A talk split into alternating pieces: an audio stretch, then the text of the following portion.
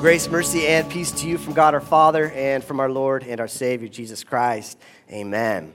Uh, once again, it's so good to be with you all this morning. And uh, we're going to be taking a look at a text from Ephesians. It's in your handout there, and you can follow along with that. It'll be on the screen as well. But plain and simple, the text from Ephesians chapter 4 is just, it's, uh, it's an awesome and humbling text. It's just very rich. There's a lot of stuff going on there.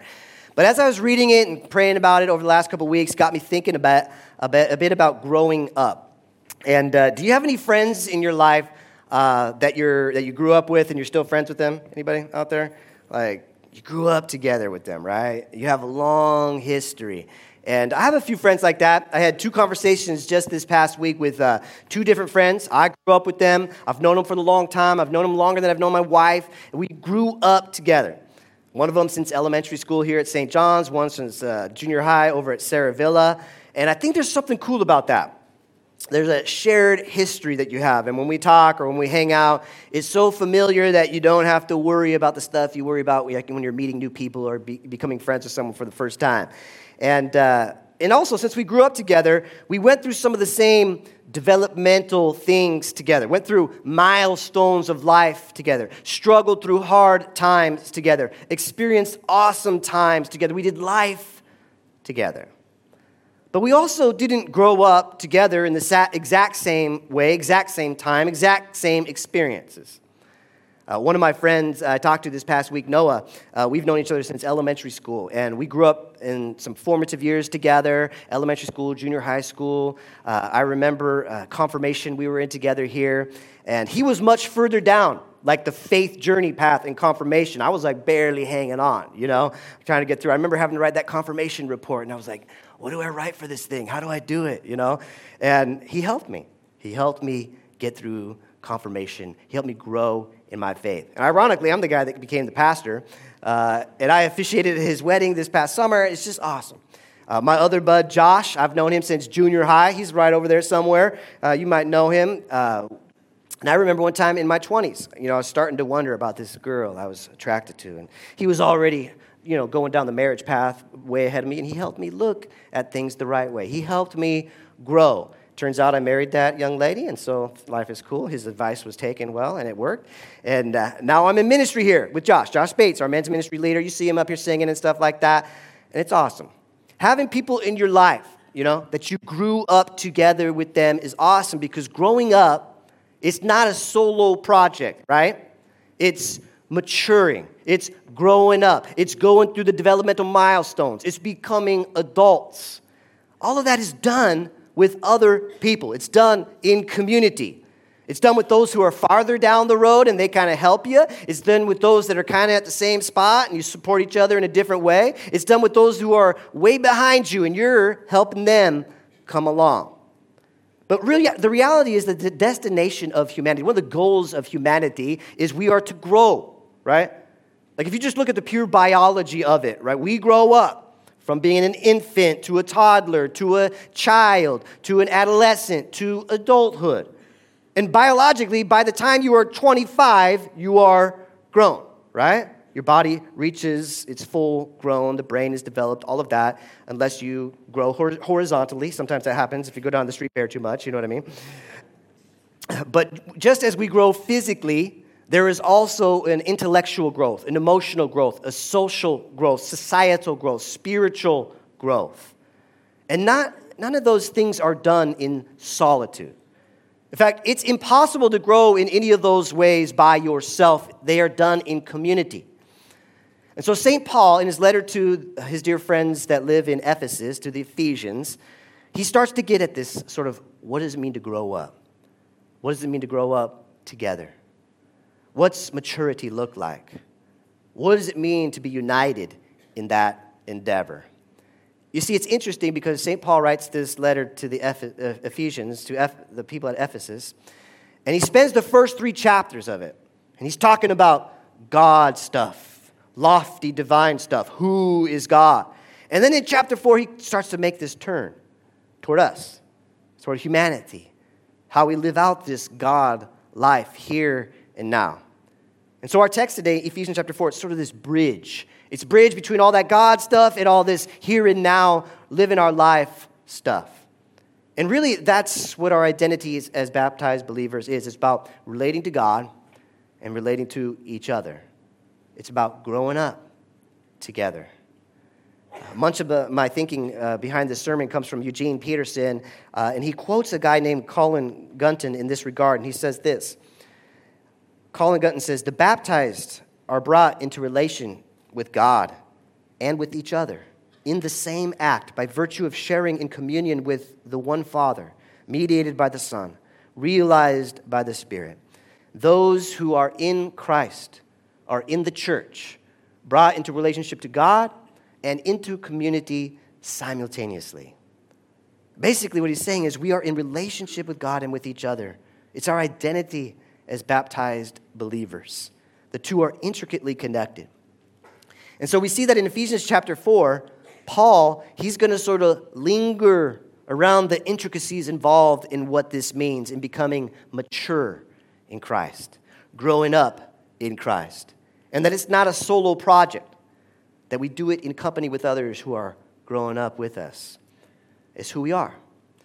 And in reality, that's what we're talking about here at St. John's. That's what our discipleship pathway is all about. You've seen it before, you've heard it.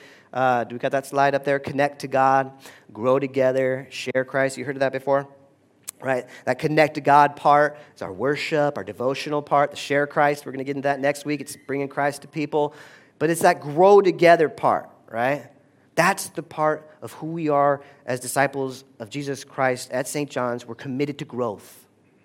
And that growth uh, is done in context of community. We do it together.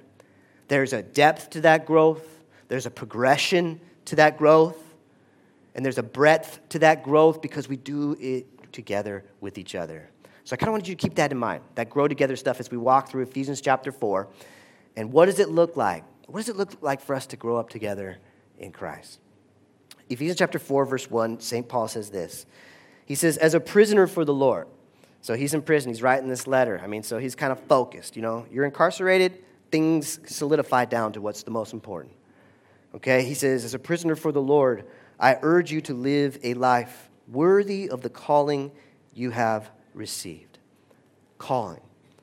He said, Every one of you has received a calling of living in the world and the relationships into which you've been called with God, with each other. And he says those words, I urge you. Now, up to this point, Paul's language in Ephesians, it's been a certain way, right? He's been, he's been kind of preachy, right? He's been kind of Billy Grahamish, you know what I mean? He's up front, he's bold, he's urgent, excited, extravagant, exuberating news of the gospel, right? All this chapter three divine sort of stuff. But then in chapter four, he sort of changes his tone. And he says, I urge you. He kind of gets quieter he kind of gets more conversational. It's like he's hanging out with you in the backyard, you know, having some hamburgers or something. He's like, I'm here. I'm at your side. Let's, let's talk this over. Let's consider what this God thing is all about. Let's consider how we can together get on board with what God is doing. It's a language of uh, a, a discernment together, it's a language of encouragement. And so sometimes scholars talk about this sort of language in the church. Like in the church, they talk about three different sort of types of language there's the preaching, charismatic language, there's the teaching, didactic language, and then there's this chapter four language. It's the discernment together language, the encouragement language. And if you're a theologian out there, it's the paracletic language. Preaching is that bold proclamation. It's done in the church, and you got sometimes you got a big pulpit like we have over in the sanctuary. It's done in a church building. Then you have the language of teaching. It has to do with understanding and knowing more about God. It's done in the classroom, it's done in Bible studies. There's a Bible study teacher. It's when we read our doctrine books and we go through confirmation. But theologians and church people talk about this third language, this discernment language. It has to do with encouraging language. It's conversational. It takes place informally. It hap- can happen anywhere. It happens in our life groups. It happens before church and after church.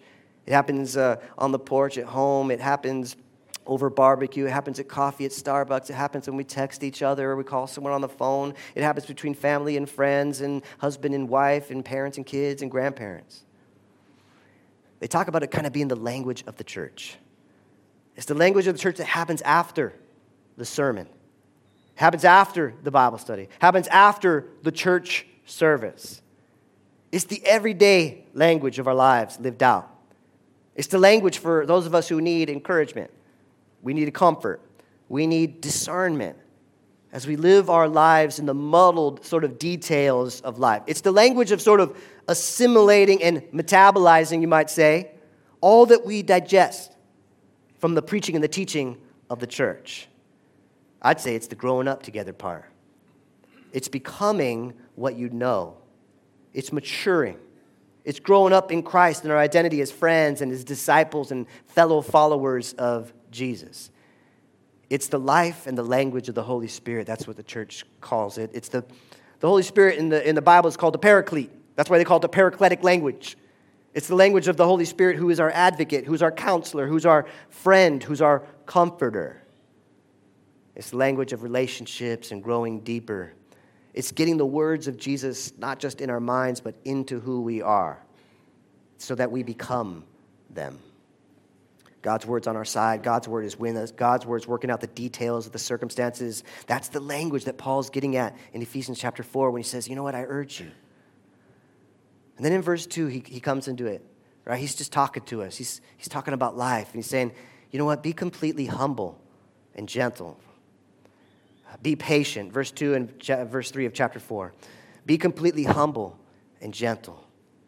Be patient, bearing with one another in love Verse 3 make every effort to keep the unity of the Spirit through the bond of peace. St. Paul's saying growing up together, going toward maturity, has a lot to do with the way that we speak with each other.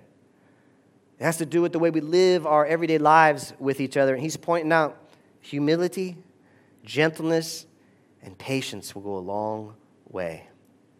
Which means that doing this growing together, this life together stuff, it's going to take a long time. It means that it's complex process. It defies simplification and simple answers. It's different than the preaching and the teaching of the church, but it's still part of the church. It's the living life together in all the messiness that is in the world. It, it kind of reminds me sometimes I'll preach like a 20 minute sermon, like I do most, right? And you kind of give you simple truths, right? But a lot of times afterwards, someone, some of you will send me an email or you give me a call on the phone or I'll see you during the week or uh, my family at home will say, you know, well, what about this, right? How does what you said apply to this? Or what about that? How does what you say apply to that? Because this is kind of complex and you said it kind of simply. That's exactly what Paul is getting at. It's this discernment language the preaching, the teaching side of the church is only part of it, but the growing together in community around the world, we wrestle. We wrestle with the what about this and the what about that of the simple truths of God that are coming into complex 24 7 lives. And while that is complex, we're reminded that it flows from the simple truths of God. And St. Paul says that, verse 4, he says, There's one body, there's one spirit just as you were called to one hope when you were called, verse 5, one Lord, one faith, one baptism, one God and Father of all, who is over all and through all and in all. But then he says, to each one of us, grace has been given as Christ apportioned it. So he's saying, while there is unity and identity in our community, there is also an individuality that God's grace is for each one of us. And then he continues on in verse 11. He says, Christ himself gave the apostles, the prophets, the evangelists, the pastors, and the teachers to equip his people for works of service, so that the body of Christ may be built up. And so we all reach unity in the faith and in the knowledge of the Son of God and, I love it, become mature, attaining to the whole measure the fullness of Christ. Let's stop on that phrase really quick become mature. Uh, those words, they sort of rail against parts of our culture because maturity is not necessarily celebrated in our culture, right, today. Instead of becoming more, our culture kind of pulls us to get more or to do more. And there are a, a bunch of different life maps out there that you can get saying, you live this way, you live this way, and your life's going to be better. And you don't even have to grow up. You just follow this little map. You skip that growing up part, and you can have more financial security and more athletic prowess and a better car and a better job and a better career and a better vacation. Follow this little map, and it'll get you there. You don't have to do all that growing up. But those maps never really get us to the real destination, right? The destination that we really need to be. In fact, when we look at our lives, the more we get and the more we do, the less we become. We don't grow up, we don't mature, and we can regress to childhood ways. And that's why Paul says in the next verse, he's pointing us to growing up toward maturity, and then he says, when we get to that point, we'll no longer be infants, right? tossed back and forth by the waves, blown here and there by every wind of teaching and the cunning and craftiness, people, and their deceitful scheming. I love this. He said, instead, speaking the truth in love, we will grow. We will grow to become, in every respect, the mature body of Him who is the head, that is Christ. From Him, the whole body, joined and held together by every supporting ligament grows, builds itself up in love as each part does its work. I just love that St. Paul says, We will grow. Paul says, We will mature. And I think St. Paul would say to us today that there's no easy map for that, right? There are no shortcuts, there are no simple little things to say about that, right? Growing up doesn't happen in six weeks happens over a long period of time. And we're all at different stages of this growing up together in Christ, right? Just like biologically, people are at different stages. Some of us in the room, we're infants, right? We've just been born into the faith. Some of us are toddlers, just learning to walk. Some of us are children, innocent and pure. Some of us are adolescents, enthusiastic and rebellious, right? Some of us are young parents. We're trying to figure out this adulting thing. Some of us are mid-lifers. We're reflecting on it all with a different sort of wisdom and maybe wonder about God. Some of us are elderly. We're wise, we're grown, we're mature. We look back at life, we consider the present, and we're contemplating a glorious and eternal future. St. Paul says that's the body of Christ. We're the body of Christ joined and held together. We're growing together as the body of Christ. It's awesome work, it's hard work, it's long work, it takes time. Just like our physical bodies take 25 years to reach physical maturity, growing together, growing up together takes time. It takes time after church. It takes time after the sermon. It takes time after the Bible study. It takes time spending together. Connect to God grow together, share Christ. It's our discipleship path. It's why we have a discipleship path at St. John's, because we want that grow together part to happen for every one of us. Like I said, in two weeks, we'll be starting our Red Letter Challenge. It's a great opportunity just to start to grow together. And if you need to take some steps in that direction, if you're like, you know what, I, I, need, I need to start having some more friendship centered in, in God, centered in, in the Word, sign up. Sign up for six weeks. Give it a little time. See what God does. He's calling all of us to grow deeper in Him, to grow up in Him, to grow up together. We're the body of Christ, and St. Paul promises. He says, We will grow to become, in every respect, the mature body of Him who is the head, that is Christ. From Him, the whole body, joined and held together by every supporting ligament, grows and builds itself up in love as each part does its work.